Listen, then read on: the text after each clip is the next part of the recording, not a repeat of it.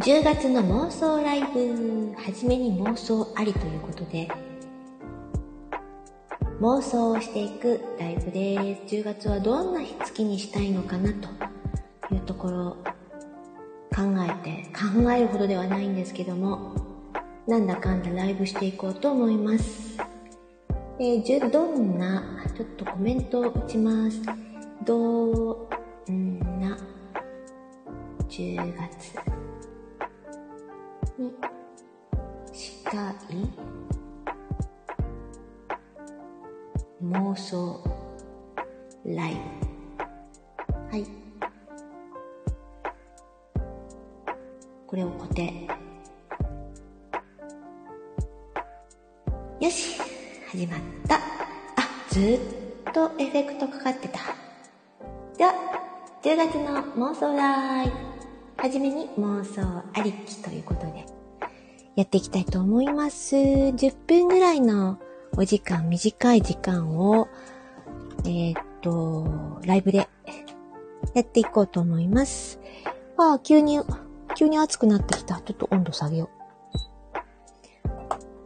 はいでは、ですね、今日は日曜日ということで、お天気いいですよ、N の地方は。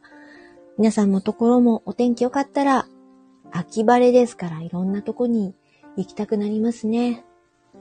N はとりあえず、ご近所さんに回覧板を回したのと、それから庭の、庭に、えっ、ー、と、素焼きタイルをちょこっと6枚ぐらい並べて、それで満足満足ということで、お家の中に入ってきております。さあ、10月はどんな月にしたいか。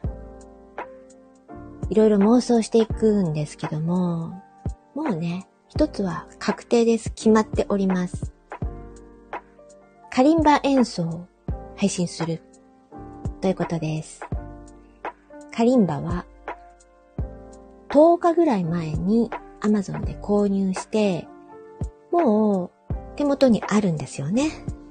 で、ちょこちょこ触ってたんですけど、うん、これはね、ちょっと妄想で宣言をして、毎日トレーニングをして、で、10月の終わりには、収録もしくはライブで一曲お披露目する。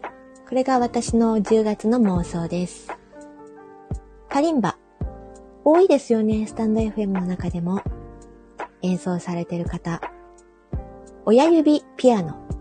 親指だけで金属製の鍵盤をね、弾いていくっていう、ちょっと見ね、あ、できそうって思う楽器なんですけど、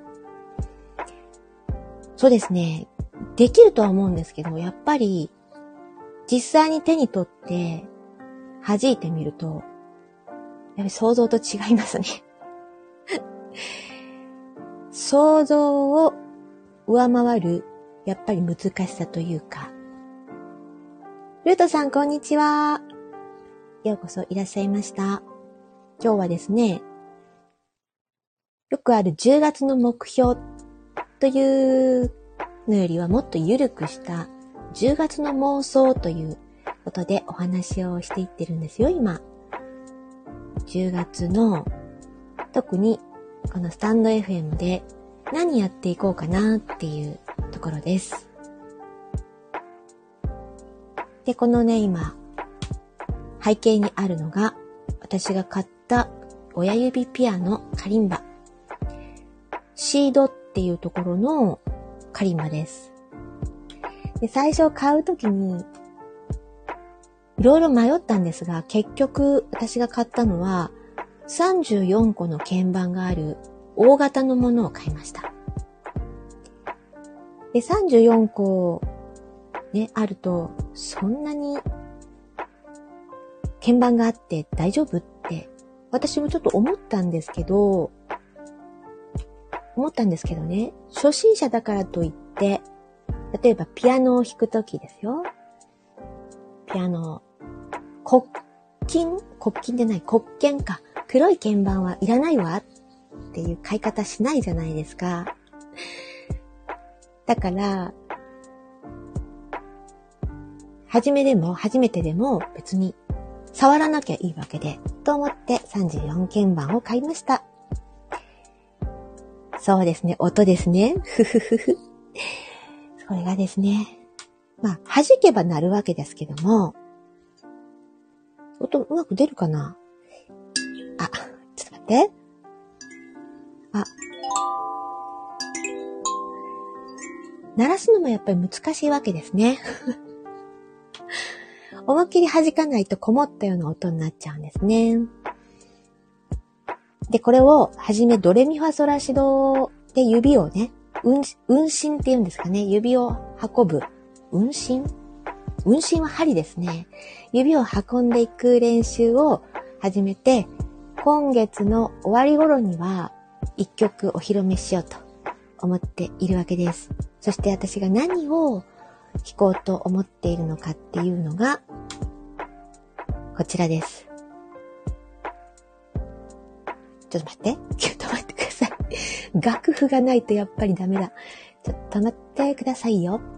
え、楽譜、楽譜。ああ、楽譜消しちゃったんですな、私。あった。ちょっと、えっと、イントロだけ、本当に指だけ、音出すだけって感じです。この曲です。あ、音消さなきゃ。BGM を消して。BGM 消しますね。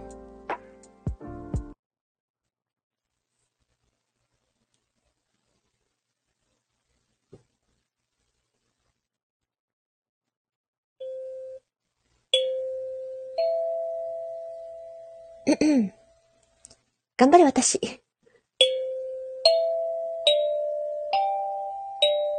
うんうんうん。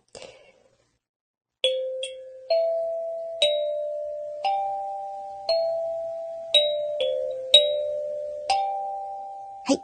こういうイントロです。何の曲か、なんかピンと来られるでしょうか？そうなんですよ。私もこれね、これ弾きたいと思った時に、メロディーだけが頭に浮かんできて、さて何のタイトルだったっけなって思ったんです。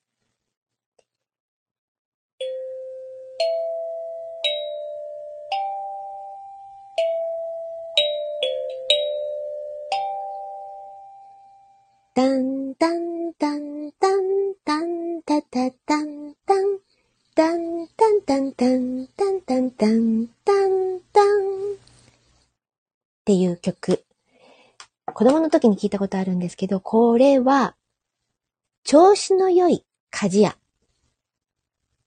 そう。調子の良い鍛冶屋という曲、多分小学生の時なのかな？聞いたことがあって、妙に頭に残ってて、あの、カリンバでね、弾くときにこれ弾いてみたいって思ったんです。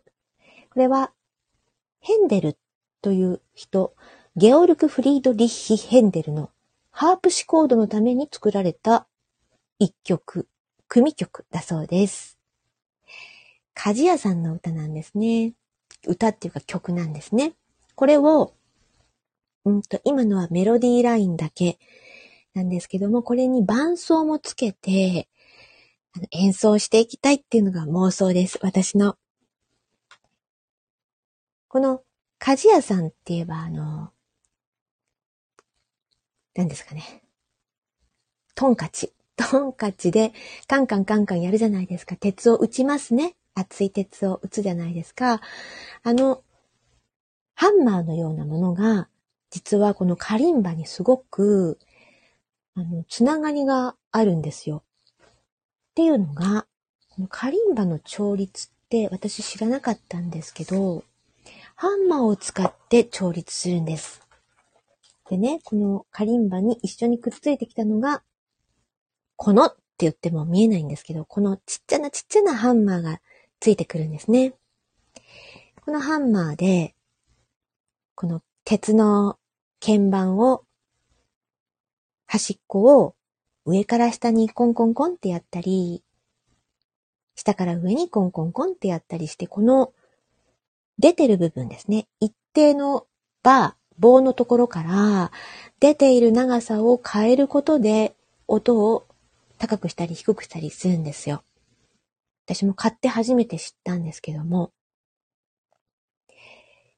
で、鍛冶屋さん、調子の良い鍛冶屋っていうのをね、聞きたいって思ったのは、なんかこういうインスピレーションが繋がっていたのかしら、なんて、また怪しい妄想になっておりますけども、この調律もね、なかなか楽しいんです。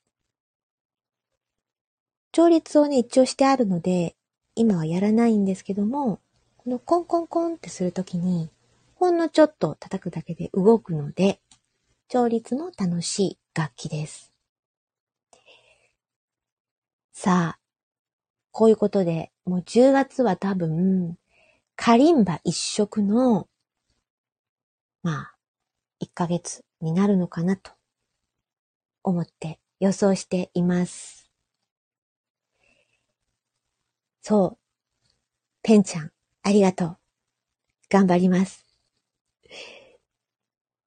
で、指で弾くって結構、あの、動画でね、いろいろ見てると、本当に指で普通に弾くだけかと思っていたら、このシードっていうのを私は買ったんですけど、シードは、なんかね、硬いっていうお話も聞いたことがあって、この、弾く時の抵抗が、結構しっかりしていて、こう、なんていうんですかね、地震投げにやると音が響かない。でも、思い切ってやると、あの、爪が痛いっていうね。だから、この弾くためのピックみたいなのもあるらしいんですけど、とりあえずこの指で弾けるようにやっていきたいと思っています。まあ、目標って言ってしまうと、ついつい頑張りすぎたり、できない自分にがっかりしたりしがちなので、妄想ということで、え月末には伴奏をつけて、そしてカリンバを弾いていくっていう配信もしくはライブやっていきたいと思います。最後にもう一度、触りの部分、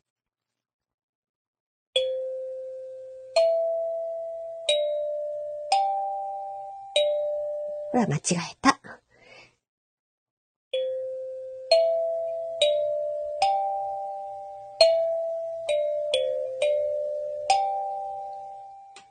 これをスムーズに伴奏付きでやっていきたいと思います。ありがとうございます。